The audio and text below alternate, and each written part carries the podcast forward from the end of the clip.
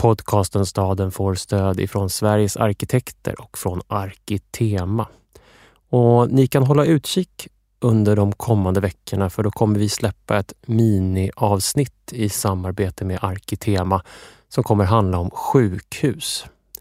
Där kommer ni få höra om till exempel sjukhuset som arbetsplats. Ett onekligen aktuellt ämne i skuggan av pandemin. En sjuksköterska får träffa en arkitekt och prata om förväntningar på arbetsplatsen sjukhuset.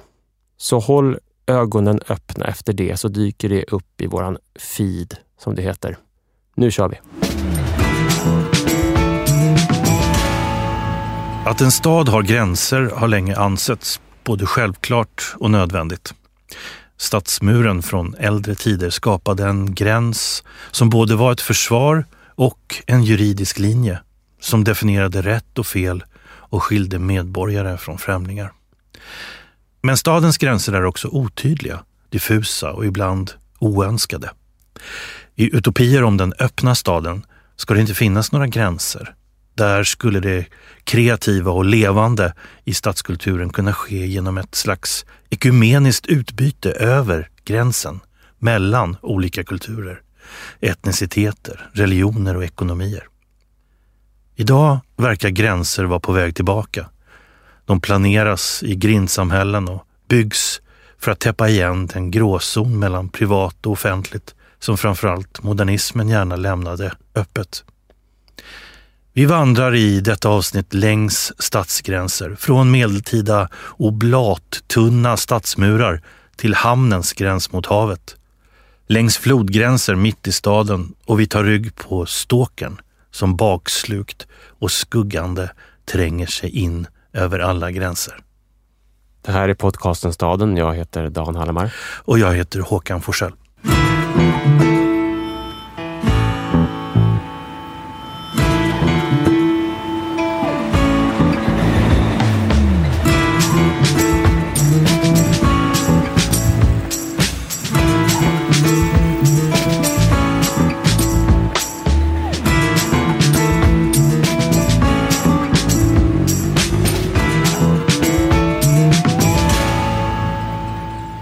Tänkte vi kunde prata lite om den tydligaste och kanske mest basala formen av gräns som finns i en stad. Mm. Eller som har funnits i städer. Eh, och det är muren, stadsmuren. Mm. Det har ju varit ett skapande element för stadens tillkomst. Liksom ända sedan förhistorisk tid. Men naturligtvis också har den haft eh, funktioner som försvar, i försvar och mm. krigsföring. Mm. Det kinesiska tecknet för stad och mur är samma. Mm. Så så liksom fundamentalt var stadsmuren för kinesiska städer. Ja, det, där, det där är intressant, för då, då tänker jag att muren är liksom själva symbolen eller ordet eller den fysiska liksom, konstruktionen för det som, alltså gränsen mellan det som är stad och det som inte är stad. Eh, inte bara försvarsmässigt för aggression, utan bara liksom en definition. En, en definition, en språklig definition till och med på kinesiska. Då. Ja, ja. Nej, men muren är ju också gränsen för, vad ska vi kalla det för? Det är ju ett juridiskt landskap. Det är väl liksom kanske det som är den äldsta betydelsen. Alltså mm. Där finns olika rättigheter och skyldigheter innanför den här muren mm. som det gör utanför mm. den här muren. Men jag tänker att spår av stadsmur hittar man ju överallt i var och varannan stad. Både då i tecken eller namn, Wall Street mm. i New York, eh, Linienstraße i Berlin, Mauerstraße var som helst i Tyskland. Eh, som illustrerar liksom att det har funnits någonting som har inkorporerats i städer när de växer. Mm. Istället för att helt riva och förstöra dem så har de liksom också absorberats mm. i det byggda. Mm. Och murar är ju en ganska stor utmaning eftersom de ofta just var uppförda för att motverka en typ av, eller vilken, vilken rörelse som helst. Mm, mm. Men ändå lever de vidare. Ja. Liksom, även osynligt. Och ofta i offentliga rum. Alltså när de då har rivits så har de ju gett plats för ganska omfattande offentliga rum. Mm. Som i Wien till exempel med Ringstrasse. Mm. Eller de här långa parkanläggningarna kring den gamla stan i Riga. Mm. Alltså det, det, det, finns ju otaliga exempel på just det. Mm. Men om man ser till det här som du också var inne lite grann på, att det finns liksom en mur har haft andra syften än att bara vara till för krigföring, att man ska mm. hänga över dem och skjuta på en fiende. Så kan man ju lyfta fram till exempel att muren var väldigt viktig för observation, att få liksom en, för stadshärskarna att få en blick ut över landskapet. Mm. Eh, vad som fanns runt omkring. Rörelse också, att liksom muren eh, underlättade att man rörde sig innanför på ett ganska osynligt sätt. Man kunde ha om det var eh, en krigssituation så underlättade muren omgrupperingar. Det var till exempel kinesiska murens främsta syfte var ju liksom inte att muren i sig skulle blockera mot fienden, utan det var ju att man kunde då osynligt röra sig bakom den. Mm. Och sen separering, det är kanske det som sträcker sig mest in i vår tid, alltså att man delar upp den urbana befolkningen från varandra med hjälp av murar. Mm. Till exempel judiska getton i medeltida Europa, men också Berlinmuren 61 89, eh, Belfast på 70-talet, eh, Nicosia fortfarande på Cypern. Eller de fall där man har liksom en härskare som inte litar på sin befolkning så att man, har liksom, man delar upp makthavare från befolkningen från varandra med hjälp av murar. Och, och det... Sitter inne i Kreml och gömmer sig? Ja, men, ja verkligen. Ja. Det finns ju en, en, en eh, beryktad muranläggning som som byggdes i Bagdad på 700-800-talet som hette liksom den rund, runda staden Bagdad. Och där murade helt enkelt härskaren in sig längst in, idiotiskt, eh, och hade liksom med befolkningen inte litat på strax utanför. Mm. Eh, så där var de tvungna att bygga liksom långa korridorer för att det, man, liksom, härskaren skulle få tillgång både till förnödenheter och kunna röra sig ut ur staden. Eh, mm. Så det var en otroligt komplicerad eh, anläggning som sen försvann på 1000-talet. Men jag tänker på det där, det där har ju dykt upp, det här är kanske inte, ja, inte samma sak, men med enorm rikedom så kommer ju oftast en känsla av kanske eh, risk att utsättas för, för hot. Och en sak som har dykt upp på senare decennier i Sverige som inte har funnits tidigare i så stor utsträckning, det är när man bygger stora villor. Mm. Så enorma villor. Eh, att det finns escape rooms. Ja, just det. Mm. Ett, ett, rum långt in i mitten där man är onåbar. Ja, precis. Det är en sorts liksom, ett citadell inne ja, i, i, i, i, villan. Escape room, eller panic room. Escape panic room, room mm. precis. Ja, ja det, är, precis, det, är samma, det är liksom samma typ av behov som de fyller mm. i, liksom i, i, en mindre skala. Ja. Men sen den sista då, eh, användningsområdet för muren är naturligtvis som skydd. Just det. Eh, och det är också en sån som liksom är lite tidlös och mest komplex. Vad är det för typ av skydd man får av en mur egentligen? Just det. Mm. Tänk att det där med, med trygghet och skydd, det är någonting som jag menar, inte minst under den senaste tiden har, har kommit upp som en, en, en, en under liksom det ryska kriget mot Ukraina och diskussionen kring skyddsrum till mm. exempel. Eh, det här att liksom lämna sin lägenhet och gå ner under jorden och, och, och gömma sig. Och jag råkade ha ett samtal med en forskare som heter Peter Bennesved som har skrivit en avhandling som heter Sheltered Society som handlar om hur Sverige blev det land i Europa som tillsammans med Schweiz byggde flest skyddsrum under mm. efterkrigstiden. Mm. Eh, och eh, Det där tyckte jag var så intressant för att det var liksom en militär idé. Så militärer och försvarsingenjörer hade en idé om skyddsrummet, hur det skulle byggas, vad det skulle göra. Det fanns liksom en konstruktion av det här skyddsrummet som man hade tagit fram som på 30-talet råkade sammanfalla med liksom, socialdemokratin mm. och dess liksom, framsteg i politiken. Att den blir liksom den ledande eh, eh politiska rörelsen i Sverige. Och socialdemokratin var i grunden en pacifistisk rörelse. Det hade grundats under liksom det tidiga 1900-talets liksom mm. pacifism. Mm. Vi ska inte dra i krig, vi ska hålla oss neutrala, vi ska inte gå med i NATO. Mm. Vi ska liksom vara neutrala. Och skyddsrummet blev liksom den perfekta sammansmältningen av militärernas skyddsrum och socialdemokratins idé om vad är militarism. Mm. Så länge vi skyddar oss bara så är vi inte aggressiva. Utan vårat sätt att bygga ett försvar är att vi ska skydda oss. Vi ska gömma oss i skyddsrummen och då kunde man, därför så blev det här en sån oerhört stor, eh, därför blev Sverige och Schweiz då, eh, de här neutrala staterna liksom skyddsrumsproducenter. Mm. Och då pratar vi om offentliga skyddsrum, inte privata, i en stor mängd. Så det var intressant eh, sådär, samhälle och skydd i, i någon sorts murar in Det i där är landet. jätteintressant. Jag var faktiskt nere i, i vad som är skyddsrummet i mitt hus nyligen och Mm. tittade hur det såg ut där. och lyfte bort en windsurfingbräda ifrån den delen som var mitt. Vi har ju blivit förråd helt enkelt. Jag menar, Ja. det är ju sådär. Och nu när saker och ting har ändrats ganska snabbt så är många intresserade av hur de där skyddsrummen ser ut. Och det är ju, de är ju uppenbarligen liksom, de har ju varit någon slags märklig allmänning liksom, för allt möjligt. Ja, men precis. Och jag tycker att om man är intresserad så kan man faktiskt gå in på Myndigheten för samhällsskydd och beredskap och se var skyddsrummen ligger. För att det där är en karta över svensk efterkrigstid. Mm. För att om man går till en stadsdel som den som jag bor i, som är byggd på 30-talet, noll skyddsrum. Mm. Däremot stadsdelen i till, byggd på 40-talet, pepprat med Mm. skyddsrum. Och så stadsdelen på andra sidan eh, en stor kulle där jag bor, eh, Hammarby sjöstad, byggd på 2000-talet. Ingenting. Noll skyddsrum. Så att man kan följa liksom idén om skydd i, Mm. genom decennierna genom att titta på den där eh, eh, Det är en slags konjunkturbarometer för hotet från mm, mm, omvärlden. rädsla och Ja, trygghet. visst. Men det är ju också, kan man se det, om ni ska föra, föra denna, detta samtal tillbaka till historien, Mm. som någon slags... Skönt ändå. Lämna samtidigt. Ja, den är, vi försöker ha det trevligt och Mm. befinna oss i det förflutna. Ja, men alltså att, eh, naturligtvis är det liksom ett mått på, en bedömning på vad är det för typ av hot Mm. som en stad är utsatt för.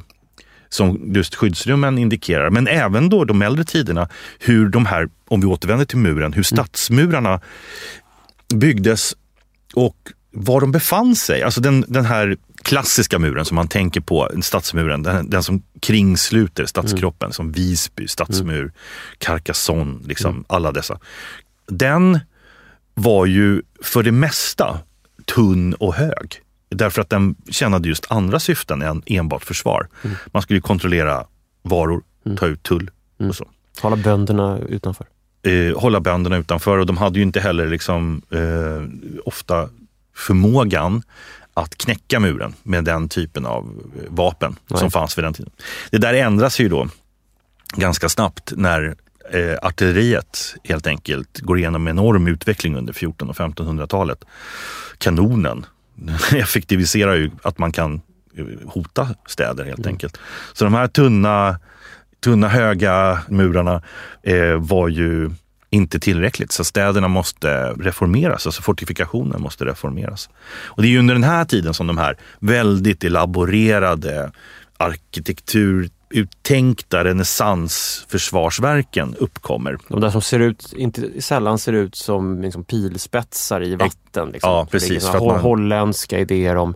Ja. Men också, är det liksom ingenjörskonst eller arkitektur? För att de Mm. ser ju likadana ut. Det är någon sorts liksom repeterad form, men den är också väldigt estetisk. Mm, Den är ju verkligen en, en liksom form. mm. Så att den, den, det är någon sorts kombination gissar jag. Ja men det är det ju. Eh, ja, men den är ju väldigt funktionell. Det är ju Mm. till för just att så här, kunna skjuta på flankar och Mm. liknande grejer. Men det som händer är ju att liksom, det här hade ju en annan effekt på staden när man då bygger den typen av fortifikationer som ska stå emot kanoneld till exempel. Det är att det låser städerna i ett läge och en storlek. Det gick inte att flytta på gränsen för staden så enkelt som det hade gjort under medeltiden. Det var ju så här, ja, men då knackar vi ner muren och expanderar åt det här hållet och så bygger vi upp den igen. För liksom, det var inte så eh, big deal. Men det blev det verkligen vid den här tidpunkten och städerna blev trånga och sjuka. Och i det här kritiska mötet då mellan, om man säger, den medeltida staden och sen som går över till att bli 1700-1800-talets industristad innanför stenlagda gränser så krävs det plötsligt radikala reformer. Alltså du måste ju fullständigt riva ner dem för att städerna ska bli liksom friska igen. Mm. Och det, det, det, det skedde ju också och mot slutet av 1700-talet så var den här, de här tidigmoderna försvarsmurarna ganska överflödiga för krigsföringen hade gått över till fältkrig. Det var ju inte minst med Napoleon och eh, nationalismen och allmän värnplikt och sådär så blev det ju en vändning. Då, då behövdes inte den här typen av försvarsmurar längre. Men faktiskt är att även den här perioden av att man river de eh, försvarsmurar som städerna hade och dra lite raka gator och liksom reformera upp det som till exempel Osmans planering för Paris under 1860-talet hade även en annan sida som då var en ny fas av hur städer skulle försvara sig och dra upp nya gränser. Och det är att man bygger försvarsfort en bit bort på strategiska platser en bit utanför staden. Mm. Så Paris skulle försvaras långt innan några militära trupper hade kommit till Paris. Mm. Eh, och det är ju vid den här tidpunkten som också då till exempel Wien låter riva sina medeltida murar för att också mm. ersätta dem med en försvarslinje några mil bort ifrån staden. Och det är ju fältslagsidén. Liksom. Ja, och det är intressant också att eh, som Ringstrasse mm. Under sekelskiftet 1900 blir, alltså den forna muren eller försvarsbastionen liksom, blir en sorts idé om borgerlig trygghet. Man mm. spatserar mellan de kulturella institutionerna på Ringstrasse och föreställer sig en värld där man är trygg. Det här har ju mm. liksom skildrats litterärt. Liksom. Och I vårt avsnitt om Wien så pratade vi ju om det där. Och, och, och då, då är det för att man, man har flyttat bort kriget eller otryggheten ja. från staden. Den sker nu någon annanstans. Ja, för det är ju inte att, liksom, det är inte att man, man är helt naiv och tänker att man bara tar bort liksom en mur, nu kommer det inte hända någonting. Utan det är just att man har flyttat den bort ifrån det urbana livet. Mm.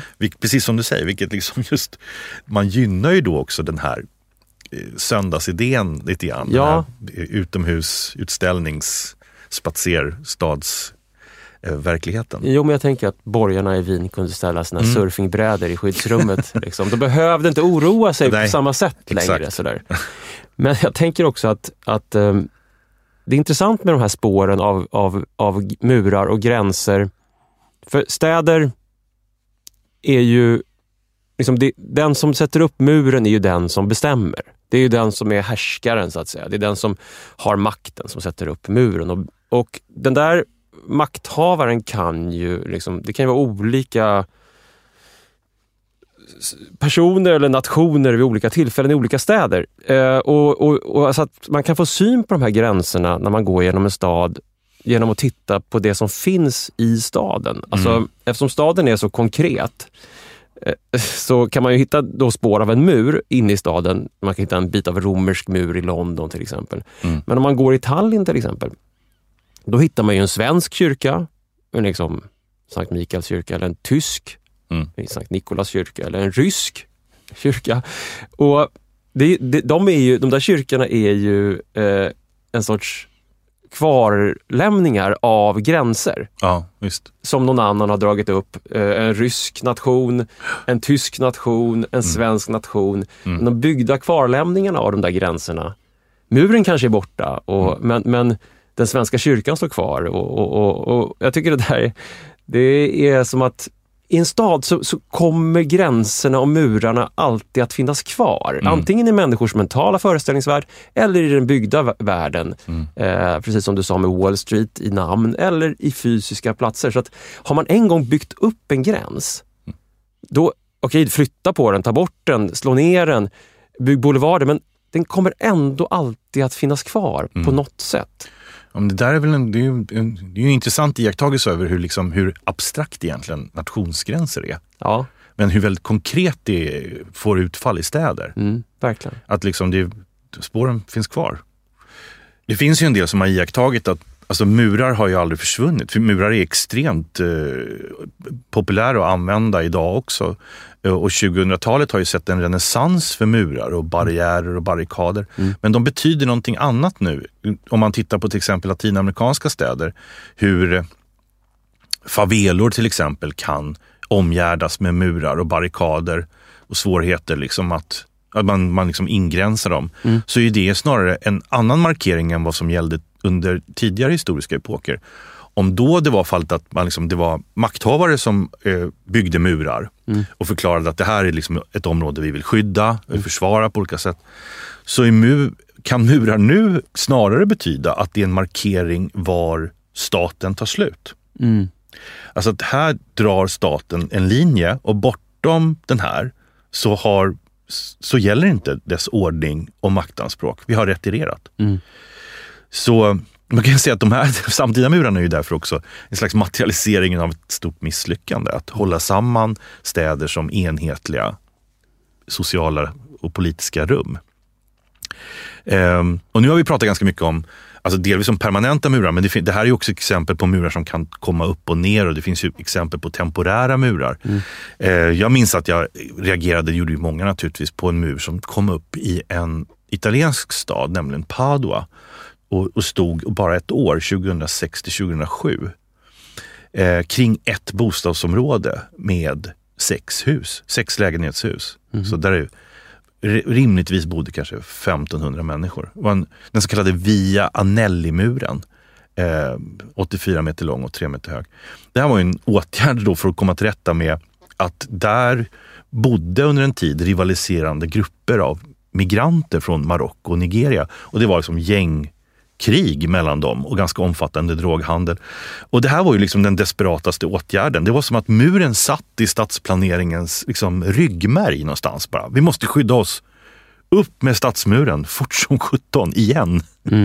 eh, men eh, den kom ju ner ganska snabbt också, med, då man då hade inlett liksom olika typer av förhandlingar om att eh, de boende skulle få bo på andra platser. Mm. Men så att stadsmuren är inte långt borta, även om den liksom har ett ursprung som är mm. uråldrigt. Ja, men stadsmuren som instinkt. Liksom. Ja, exakt. exakt. När vi var i Gdansk så var vi i en stadsdel som heter Novi Port. Den nya hamnen.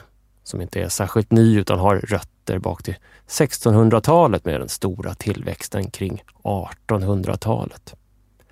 Men en hamn, det är ju en gräns mm. mot havet, mot omvärlden. Och en stadsdel som Novi Port, som ligger vid den där hamnen, den får en särskild karaktär. Just det här gränssnittet mot omvärlden. Mm. Novi Port var ett område som liksom beboddes av sjömän och eh, arbetare vid liksom industrianläggningarna vid floden. Och om man ser här så är det också en stadsdel som tycks liksom lite bortglömd. Den ligger i slutstationen av två spårvagnslinjer, eh, nummer 10 och nummer 5. Det ligger en fyr längst ut, den fyren där de första skotten i andra världskriget avfyrades. Och stadsdelen som sån är väldigt liksom heterogen och mångfacetterad. Det är liksom små trähus som hukar precis intill den stora Inter-Royal hamnområdet. Det är mm, långa, liksom mer vardagliga trevånings rustika hus från mellankrigstiden som skallrar i närheten av, av, av spårvagnarna. Men här ligger verkligen både hamnen och stadsdelen kvar, vilket gör att den bär fortfarande kvar den där säregna prägen av idén om en hamnstad. Men man får en känsla av att det ska, liksom komma, ska komma en sjöman vandrande. Exakt. Det är lite så här matrosen och stjärnan-känslan liksom av, nu, de kommer, de måste befolka de här gatorna. Ja, och också märker man en stadsdel som liksom vurmar för sig själv, en, mm. bygger en mytologi kring sig själv. Man ser väldigt mycket graffiti som, där det står Novi Port Mm. Eller över liksom hamnarbetarnas fotbollsklubb Portovic Gdansk. En fotbollsklubb som för övrigt invånarna i Novi Port tog över 2009 själva och drev när den höll på att gå i konkurs. Finns det något annat exempel på när man liksom skriver sitt eget, stadsdelens eget namn i stadsdelen? Ja, men det som har varit vanligt generellt, vad jag har sett, det är ju att man skriver liksom L8 i Liverpool till exempel. Liverpool 8 ja. i Toxteth. Ja. Också det är en hamnstadsdel för övrigt ja. med väldigt stark egen karaktär. Mycket migration, mycket mångkultur. Så det är någon slags postkod? Postkod, ja. Precis. Jag tänker på den där liksom mytologin och idén. Det finns ju ett drama kring hamnen. Mm. Eh, det finns ett uppbrott, ett avsked, ett början, ett slut en atmosfär som är sådär dramatisk. Mm. Och, och, Jag måste bara få gå till Matrosen och stjärnan av Jean Genet som jag råkar ha framför mig här. Där han ju skriver om hamnstaden Brest, men ja, en hamnstad i alla fall. Och Han beskriver sjömannen som närmar sig staden så här. Vare sig de stigit ned från himlen eller stigit upp från domäner där de lärt känna sirenerna och havets alla häpnadsväckande vidunder så bor sjömännen när de vistas på land, i hus av sten, i kaserner, det är solida palats och deras orubblighet står i kontrast till havets nervösa och feminina lättrörlighet. I land har de sitt hemvist på kajer belamrade med kättingar, stängsel och pollare vid vilka de vet sig förankrade även ute på de vidaste haven. Brest är en sådan hård, solid stad byggd av grå granit från Bretagne. Dess hårdhet ger hamnen en fästningsmur och sjömännen en känsla av säkerhet. En startpunkt varifrån de kan våga nya språng. Den ger dem vila från havets evinnerliga otrygghet. Så han illustrerar ju en gräns här, mm. mellan ett element och ett annat. Havet, sirenerna, mm. stjärnorna, mm. vågorna mm. och staden, det solida. Alltså det, det sker en krock mellan nästan kulturer här. Mm. Där sjömännen är de som rör sig emellan de här två kulturerna och därför kan bli hotfulla när de kliver i land och några andra när de... De är sådana gränsgångare. De är gränsgångare. Det fanns ju en annan plats i Gdansk som verkligen illustrerade väldigt tydligt hur mycket gränser har betytt för liksom både staden i sig själv men också för hela det området, hela Polen naturligtvis. Materialiseringen av gränser. Och det är ju det är relativt nya eh, andra världskrigsmuseet. Just det. det är ett museum som illustrerar väldigt mycket hur det här kriget fördelade människor enligt helt nya gränser. Det där tycker jag är, är en sån men, sorglig och, och ödesmättad uh, känsla som finns där inne i andra världskrigsmuseet, men också generellt när det gäller städer och gränser. För att en stad som ligger på en nationsgräns till exempel, har ju sällan byggts på nationsgränsen. Alltså instinkten att bygga en stad på en gräns finns ju nästan inte. Man bygger en stad liksom vid vatten eller centralt eller någonstans i nationen. Mm. Men däremot kan en stad hamna på en gräns. Mm. Nyckfullt av historiens öde på något vis. Och det finns en det finns ett fotografi där på andra världskrigsmuseet som i sin iskyla och ingenjörsmässighet är häpnadsväckande tycker jag. För att det är fyra män, militärer i långa yllerockar som står på ett näs vid ett vatten. Två av dem håller i höga mätpinnar, svarta och vita liksom, måttstockar. En kikar i ett lantmäteriinstrument och en tredje står liksom och grundar det hela. De håller på och drar upp eh, Molotov-Ribbentrop-linjen mm. genom Polen. Mm. De håller på och delar upp landet. Mm. Och de är lantmätare och en av de där städerna som då, vilket också illustreras på museet, hamnar vid två sidor av den här gränsen. I det här fallet då mellan Tyskland och eh, Sovjetunionen, är ju Przemysl. Där dras gränsen längs Sannfloden. Eh, det blev liksom den som delar nazi-ockuperade delen där judarna hamnar i ett getto och den andra delen som hamnar i Sovjetunionen eller en del av det som då kallas för det ukrainska sovjetsocialistiska republiken. Eh, så det är egentligen gränsen mellan Ukraina och Polen. Och där stod liksom familjerna på varsin sida om floden och, mm. och ropade till varandra. Plötsligt åtskilda eh, som två nationer. Och historiens liksom ironi är ju att Przemysl blev ju nu också under det ryska eh, kriget mot Ukraina en av de liksom, centrala städerna för, det, för flyktingrörelserna över gränsen just från Ukraina. Men 500 000 ukrainska flyktingar har nu passerat genom Przemysl. Eh, och det här, liksom, jag tänker det här gränsstädernas öde. Att, att de har inte valt gränsen utan gränsen har valt dem. Det där är ett återkommande öde för, för ganska många städer mm. runt om i världen. Ja, och inte minst just i de där områdena som vi pratar om nu. Mm. Liksom, det, är ju, det är ju just dramatiska förskjutningar som, eh, precis som du säger, alltså, städerna skulle säkert själva, om de kunde själva välja, hade de inte valt att det här skulle hända. Nej. Men att man liksom har en flod som till exempel väldigt vanligt att det finns en flod, till exempel Neisse, som, som tidigare före andra världskriget flöt genom många städer som då var tyska. Mm. Eh, men till följd av andra världskriget, så liksom gränsdragningar, så är det ju flera städer som ham där hamnar, några stadsdelar hamnar i Polen och några hamnar i Tyskland. I de, gällande de här städerna som då fick eh, stadsfloden som en gräns, där för, försöker man ju skapa en mer tydlig gräns genom att spränga broarna. Alltså att liksom man då helt enkelt eh, klipper sönder staden mm. på det sättet. Jag tänker på en av de städerna är ju, eh, som jag också har varit i, heter Görlitz. Mm. Eh, och där finns det då en stadsdel som hamnade på andra sidan Neisse eh, och den stadsdelen heter då på polska Skorzelec. Mm. Jag hoppas jag uttalade det rätt. Jag tittade faktiskt på en utställning om folkförflyttningar eh, i grannstaden Zittau eh, för någon sommar sedan. Där det fanns en väldigt Ja, men det fanns liksom en väldigt rörande berättelser om hur människor hade agerat när de var tvungna att röra sig bort ifrån sin, sina hemtrakter. Och helt plötsligt så var det en gräns där det tidigare inte hade varit någonting förutom broar så att säga, mm. där man hade rört sig var, till vardags.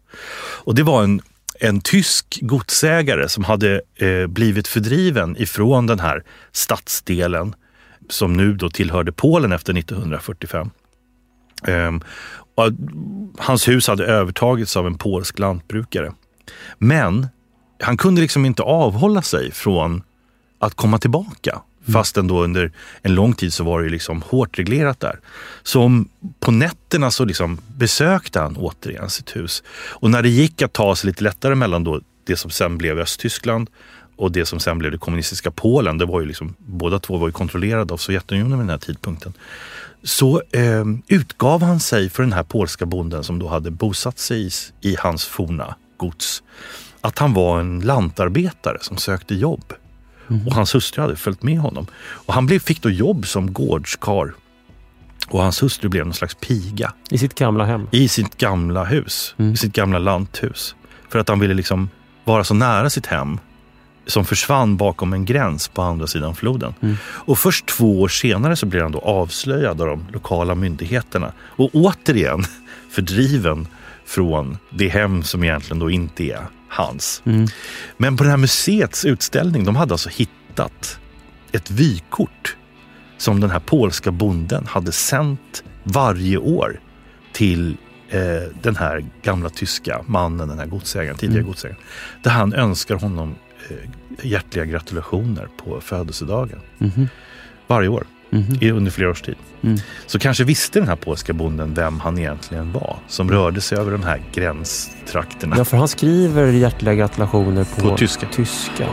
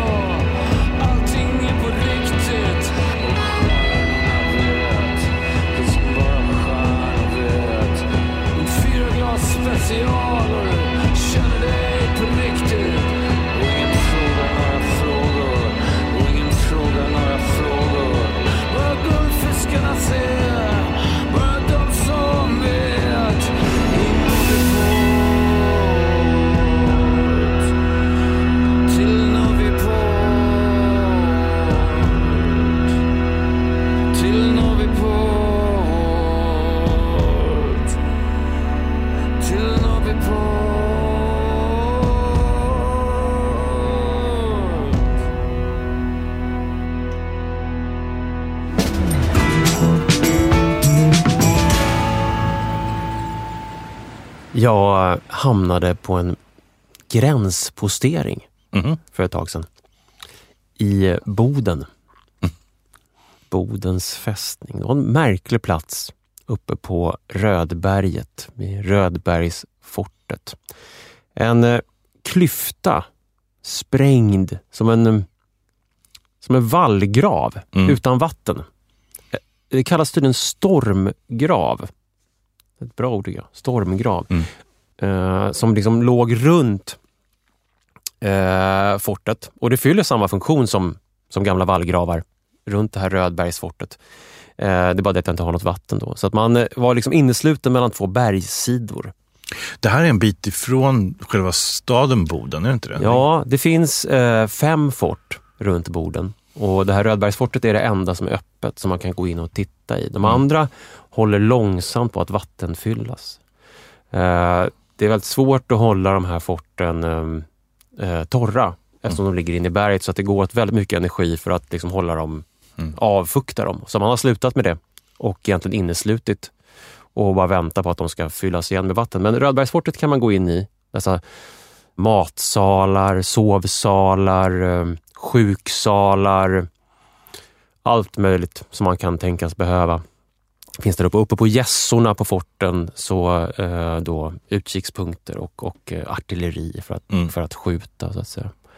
Och i de här bergssidorna liksom en dörr in, liksom in i, så man kliver in i berget. Och de är ju utsprängda ur urberget eh, och eh, det är den här Bodens fästning som, som började byggas 1904. Eh, och byggandet av Bodens fästning sitter ihop med en nationsgräns. Vid den här tiden då så befinner sig Ryssland bara 14 mil bort. Mm. Och eh, man bestämmer sig för att bygga Bodens fästning som en del av det som har kallats för Norrlands teknologiska megasystem. Egentligen kan man säga att själva fästningen var ju ett skydd för malmen, mm. värdefulla svenska malmen. Så att megasystemet var ju egentligen det teknologiska megasystemet var ju egentligen Malmfälten, eh, Malmbanan mellan Luleå och Narvik, eh, hamnarna i Luleå och Narvik, kraftstationen i Porjus som försåg eh, järnvägen med el och då eh, Bodens fästning. Och det här var ju en sån enorm statlig investering på totalt 230 miljoner kronor. På den tiden? På den här tiden. Det är ju eh, ganska många miljarder idag. Och när man står där uppe i den här fästningen så står man ju i liksom riket Sveriges liksom, eh, skydd mot omvärlden. Och eh, hela Boden formas ju kring det där megasystemet, det där skyddet. Eh, Boden blir snabbt en plats, inte bara för många militärer, det blir en plats som kommer att präglas av, av eh, alltså inte av industrier utan av järnvägsarbetare, av militärer, starkt kulturliv. Mm. Väldigt olikt Luleå mm. som är mycket mer ett stålverkssamhälle, arbetarsamhälle. Mm. Men också en stad väldigt mycket präglad av att vara en gräns. Eh, utländska medborgare måste fram till eh, slutet av 1990-talet anmäla sig varje dag de är i Boden. Mm. Eh, om de är där. Jag träffade på en, en kvinna som hade haft en pojkvän från Skottland eh, på 1980-talet. Han kom dit och hälsade på, men det var så här, varje dag, knata iväg, jag är här fortfarande. Ja. Och sen så gå hem igen. Eh, så den där, hela det här eh, megasystemet och gränssituationen kommer ju att prägla inte bara Bodensan utan många i, i eh, Norrbotten. Mm. Och Det här megasystemet som gränsen är en del av, jag tycker det är så eh, fascinerande för att dels så, så handlar det liksom om att kontrollera ett territorium. Eh, och Det handlar också om det här beroendet mellan systemets olika delar. Kraften från kraftverket och järnvägen och malmen och hur allting sitter ihop. Men teknikhistorikern Staffan Hansson har ju också, som, som liksom döpte det här systemet eh, till det teknologiska megasystemet. Han har också skrivit att det här systemet kommer att prägla det som skulle kunna betecknas som människors mentala karta. Mm. Alltså hur man föreställer sig världen när man är i ett liksom stort infrastrukturellt, ingenjörsmässigt skapat system som bestämmer allting. Mm. Som sätter gränserna för, för vad man kan göra och vem man är. Och, kan man ju säga att man kan, det, det skapas både en sorts, vad ska man säga, eftersom systemet i sig är en maktutövning Eh, den bestämmer liksom vad som produceras och var man får vara och hur man får röra sig. Så finns det också det finns en stark rörelse för att göra motstånd lite grann mot det där. Det betyder att det, alltså, det är ett väldigt livligt föreningsliv till exempel i Boden som en sorts egen makt. Att man liksom odlar sin egen makt inom mm. systemet.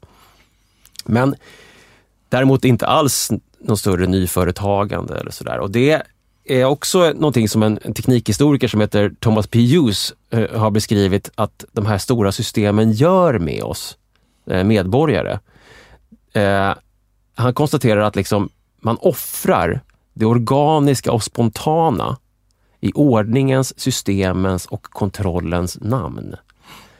Så att gränsen och alla de här systemen blir en kontrollerande det har en hämmande effekt för, menar, eh, skulle man mena då, eh, ja. för liksom någon slags eh, självorganisering och självstyre och sånt där. Ja, och, och liksom någon sorts, vad ska man säga, autonomi. Mm. Liksom. Mm. Sådär, på något sätt.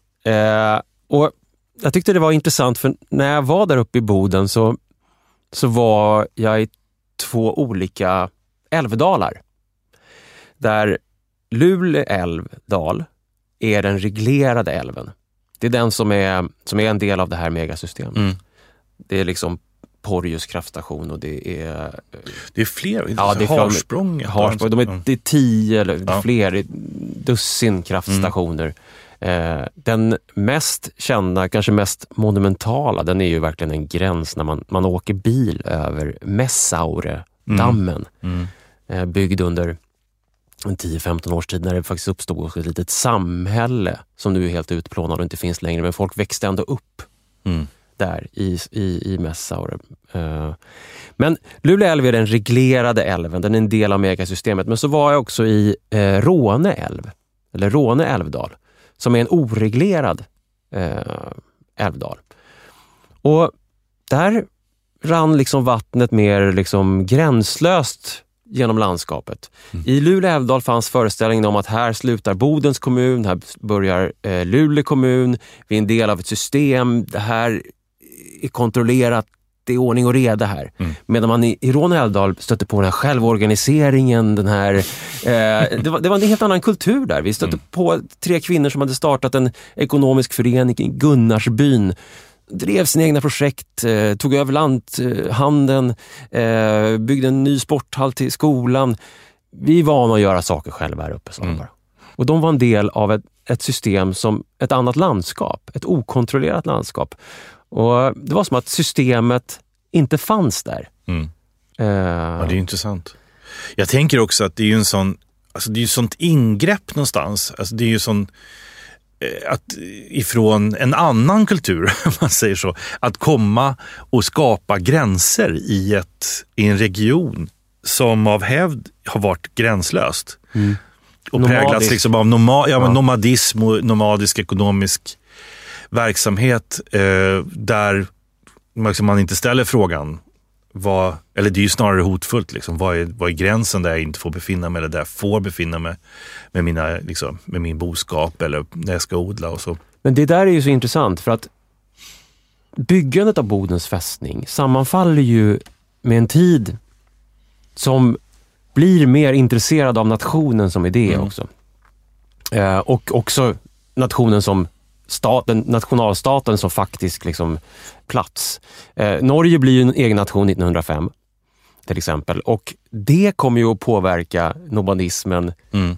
i de här delarna av, av Sverige. Så Absolut. samtidigt som, som Bodens fästning byggs och hela megasystemet som skapar en ny kontrollerad urbanitet, eller vad man ska kalla det för, ett kontrollerat landskap med, och de här nya kraftverken byggs. Det som förut har varit naturligt rörligt har nu liksom blivit en produktions en, en liksom dammproduktion och elproduktion.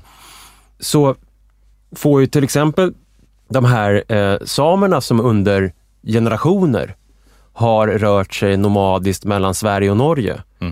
Mm. Eh, som ju Elin Anna Labba eh, har skrivit om i sin bok, den här Herrarna satte oss hit.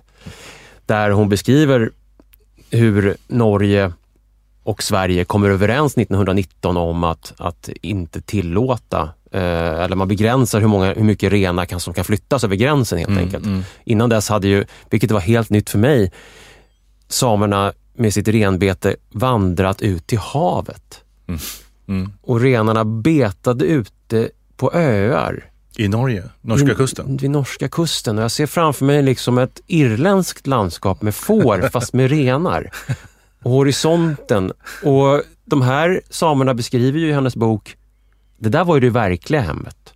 Det var dit de längtade. Mm. Sen drog de sig hem igen när, när, liksom, när det blev vinter in i liksom Jokkmokksmarkernas skogar och bidade sin tid och så fick de komma ut igen mot havet. Och den ströps ju, den rörelsen, av en nationsgräns. Och Mm. Det där är ett övergrepp, som en tvångsförflyttning som, som, som, som hon gör upp med där, som är ju, ja, häpnadsväckande ond på väldigt många sätt. Så att det finns en, det finns en tid här kring megasystemet som där, national, där, där gränser dras upp och blir hårdare.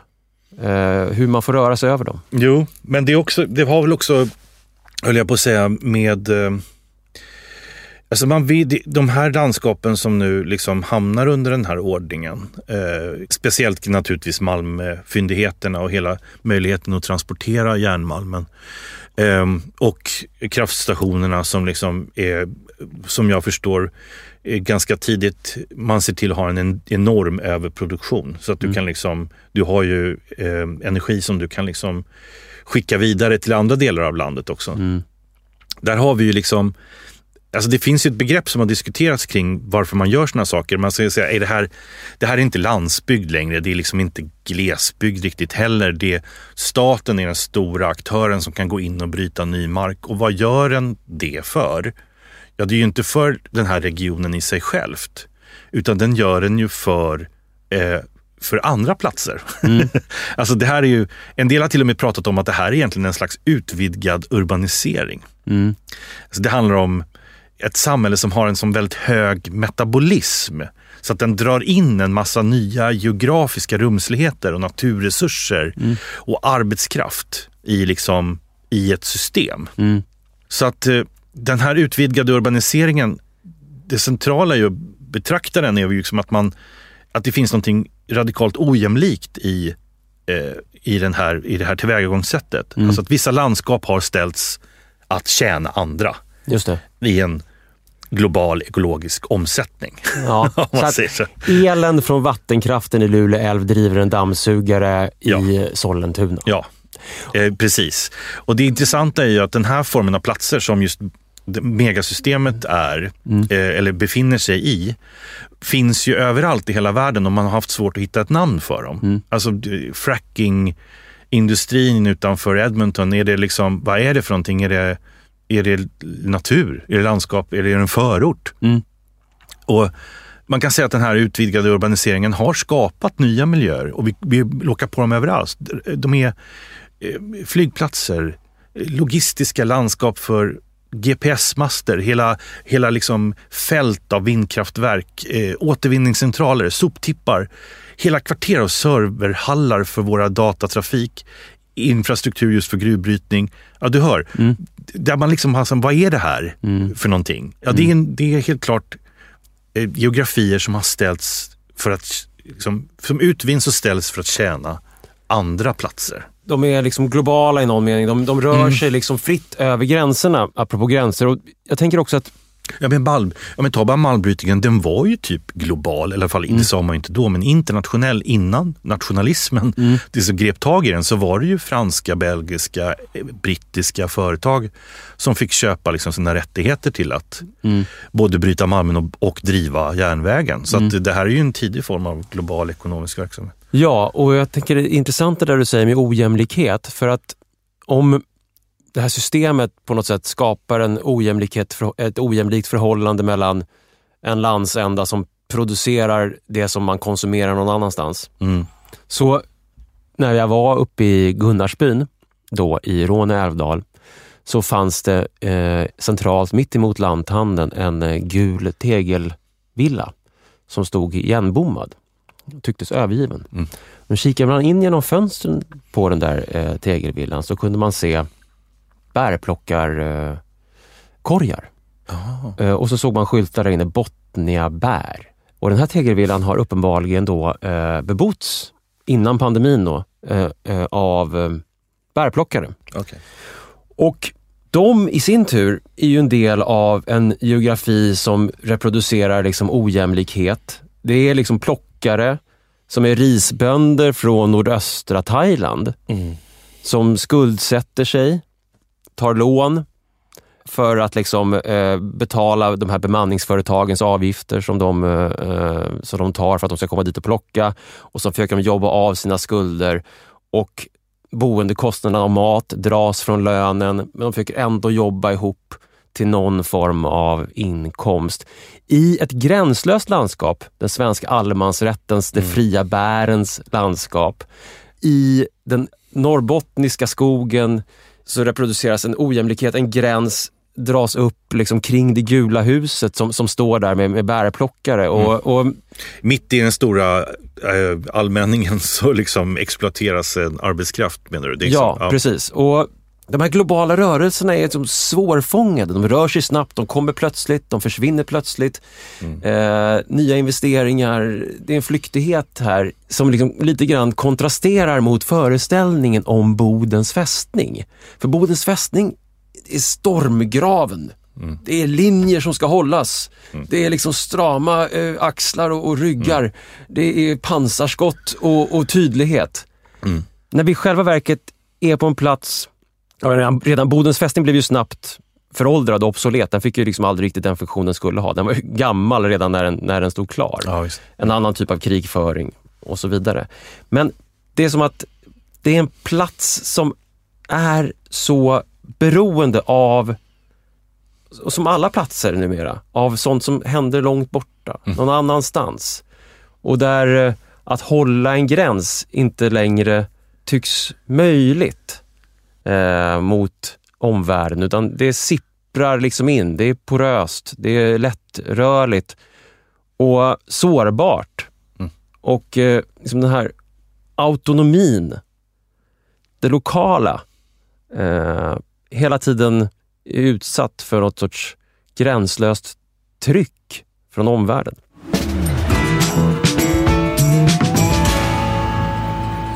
Ett tema när det gäller gränser i städer som liksom återkommande aktualiseras, det är ju frågan om gated community, alltså grindsamhällen. Mm, just det.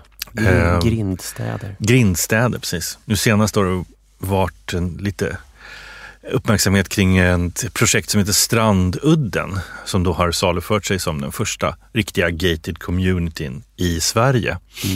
Eh, det här är ett projekt som befinner sig i Gnosjö kommun i Småland. Mm. Men som också mycket riktigt har uppfört någon form av mur runt de här bostads, nybyggda bostadskvarteren. Mm. Jag vet inte riktigt hur det är ekonomiskt ifall det här går, går särskilt bra.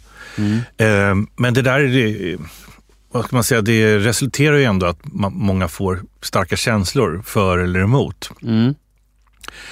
Och jag minns när det gäller just den här gated community i Sverige, att alltså ett blogginlägg lägg från journalisten Malcolm eh, Sheyune på, som, för några år sedan som just handlade om det där eh, taggtrådens olidliga lätthet kallade han eh, inlägget för.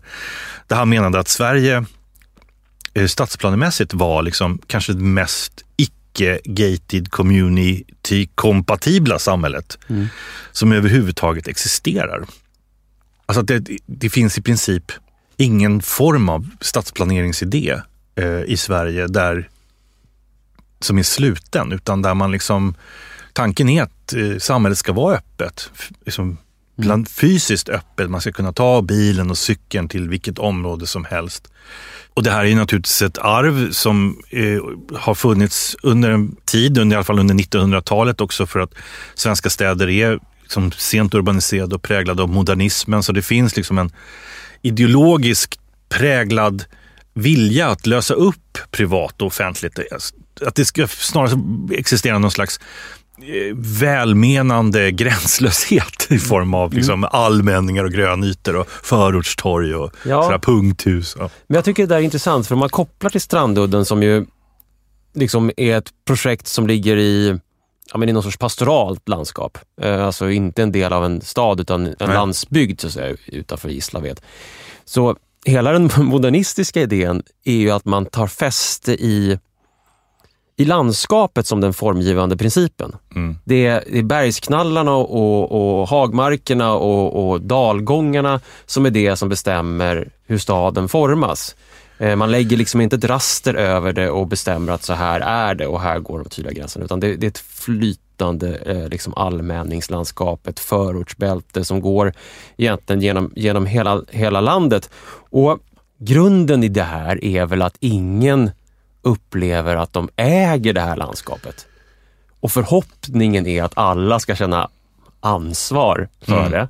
Det är liksom, det är den, vad ska man säga, det är i det gränssnittet som, som, som modernismen bygger sin stad. Mm. Eh, ingen äger, alla har ansvar.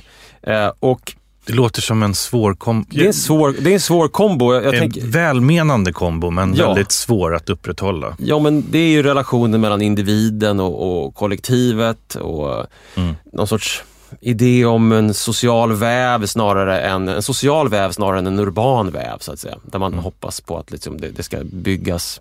Eh, och det där går väl tillbaka, liksom, kanske kan man i och för sig säga att det går tillbaka till liksom, eh, landskapslagarnas eh, gemensamma ägande i byn. Mm. Mm. Det som fanns i byarna så fanns det ju, en, det fanns ju jordar som var gemensamt ägda där.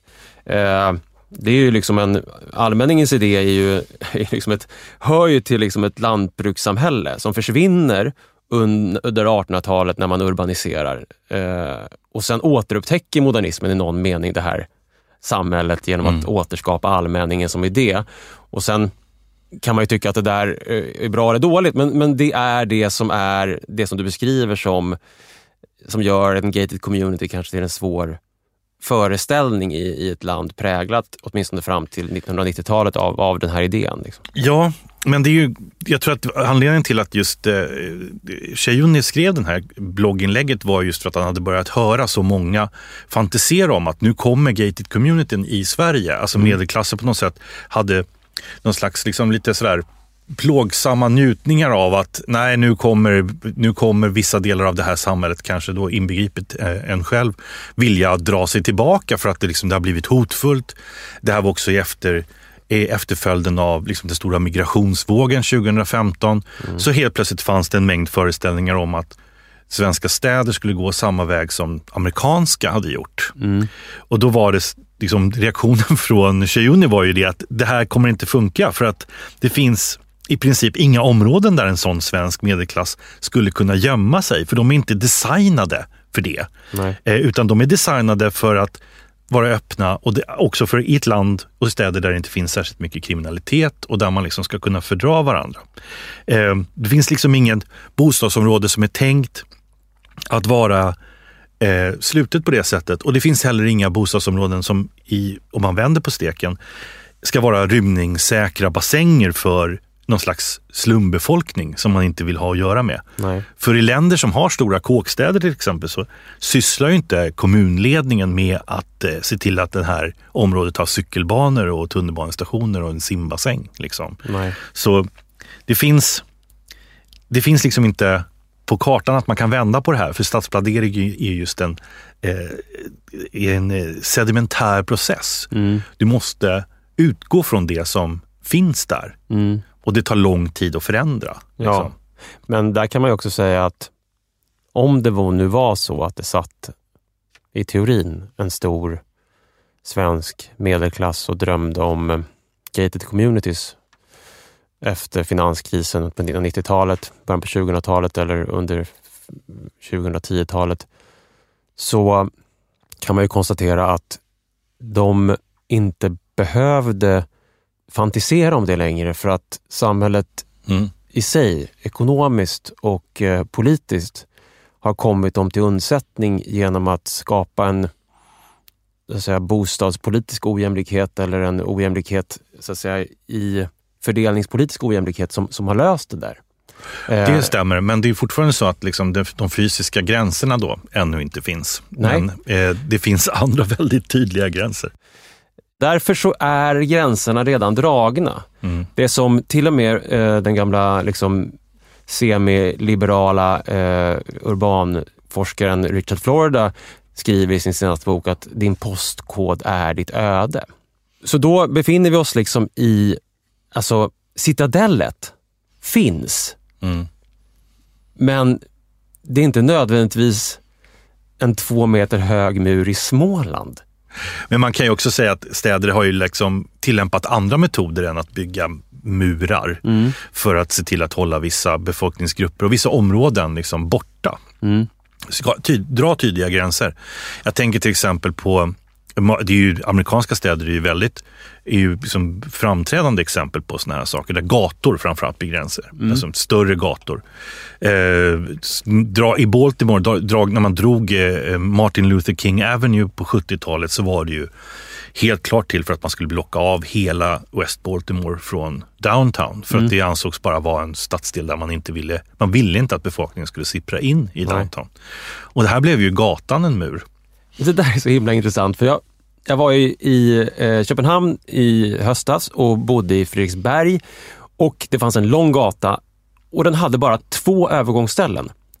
Liksom, Det var nästan 800 meter emellan dem. Och jag har märkt att det, om det är någonting jag tycker om med mitt land så är det mängden övergångsställen. Vi måste ju ha flest övergångsställen i världen, känner jag nästan. Alltså, det finns ett övergång, bara i mina eh, i förstadskvarter där jag bor, så är det ett för, övergångsställe var tionde meter i princip. Det, Ska vi det- inte göra ett avsnitt om övergångsställen så kan vi, som skickar oss runt i ja, hur många, hela världen? Ja, men tänker, ja, men precis. Jag tänker att, att antalet övergångsställen berättar någonting om en stad och om ett land och om synen på liksom gränser. Mm. För att man kan gå över den här gatan och, och jag minns ju den där gatan i, i, i eh, Baltimore där det inte fanns något övergångsställe. Mm. Just för att det var inte meningen att man skulle gå över den. Mm. Någon hade bestämt det. Så att, att vara den där personen som, som kan gå över, det, är- det är en sorts gest. En sorts gränsupplösande gest. Mm. Ett, ett, ett, eh, ett övergångsställe som är ja, men, väldigt fint. Eh, Randigt och, och, och fint.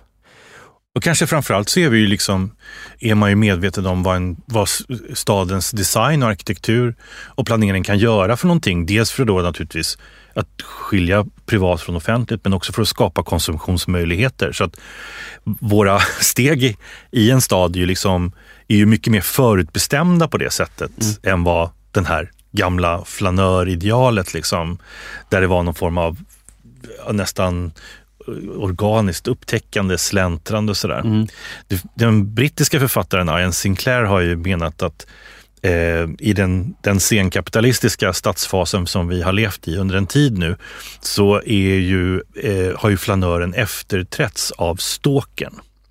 Alltså ståken är det är ståken som, finns, som är liksom, eh, den som vandrar på gatorna. det är en bakslug, skuggande, liftande figur.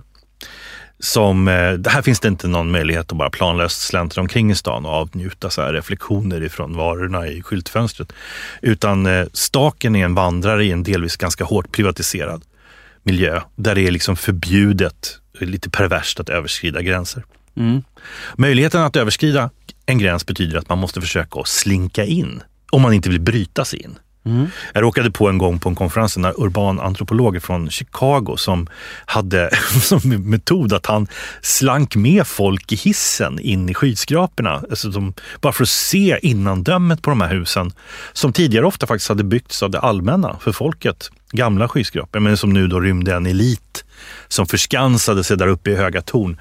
Så att bara genom att ståka, ljuga, fejka kunde han liksom överskrida de här skyskrapornas hårda gräns mellan privat och offentligt, mellan exklusivt, stängt och öppet. Och så fick han då, här, han fick prata med människor men så fick han också en vy och en blick över staden från de här privata takterrasserna som han annars inte skulle ha haft. Det, st- det ställer vissa krav på honom som person, får man anta. Absolut, det är någon form av lite mer aggressivt deltagande observation skulle man kunna säga. Mm.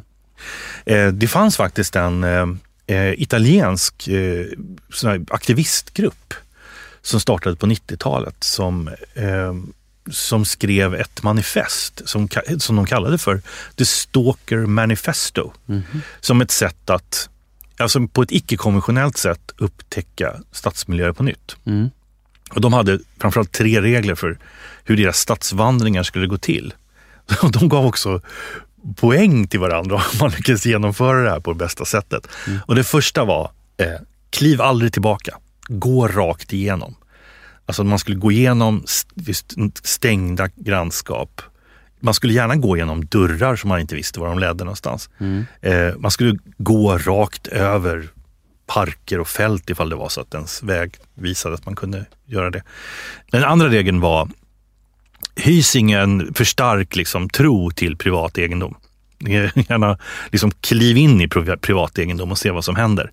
Och det, till det hörde också den trean var sådär, att den tredje regeln var att försöka ha ett möte med en annan människa och för en icke-banal konversation med denna. Och så fick man extra poäng ifall man då också blev inbjuden till kaffe, lunch eller middag för de man träffade på. Mm. Det här var ju liksom huvudsaken var att man bröt gränser. Det var liksom det som var själva, att i själva uppbrytandet av gränsen så fanns det kunskapsvinster att göra. Det var det som låg bakom den här Stalker Manifesto. Mm. Eh, jag vet inte om de fortfarande är aktiva, men de har i alla fall, har jag förstått, de har haft efterföljare eh, som försöker göra liknande former av icke-konventionella stadsvandringar. Mm. Det kanske är uppenbart, men det här var ju någonting som naturligtvis inte gick fredligt till mm. många gånger. Det var ju liksom, man var ju ute efter att provocera. Mm. Och ibland så blev det ju liksom rent fysiskt hotfullt när man liksom tände på de här gränserna för det privata, för gränsdragningar, för hur man ska möta den andra mm. i stan. Det finns ju en konfliktyta här som är intressant, som de utforskar. Mm. Som är liksom spännande. Jag tänker att om jag försöker föreställa mig vad, är, vad det är för utopiskt samhälle som de försöker tvinga fram eller provocera fram. Om vi säger att de har en idé om vad de vill göra och uppnå, så är det en stadskultur där den här typen av provokationer egentligen blir onödiga. Där mm. så att säga, öppenheten är självklar, där inte det här finns. Eh, och det ställer ju helt nya krav på den stadskulturen. Jo, men alltså, det är ju, man får ju tänka sig att det här, liksom, det, här, det sker ju i italienska städer med ganska hårda privata gränser där ja. man då försöker lösa upp det. Så det du säger nu är ju egentligen att de kanske har ett ideal om att förvandla dessa områden till svenska efterkrigsförorter. Exakt. Det är det som är utopin och, och problemet och möjligheten samtidigt. De strävar efter att skapa en allmänningskultur där ingen upplever sig som ägare, men alla känner ansvar.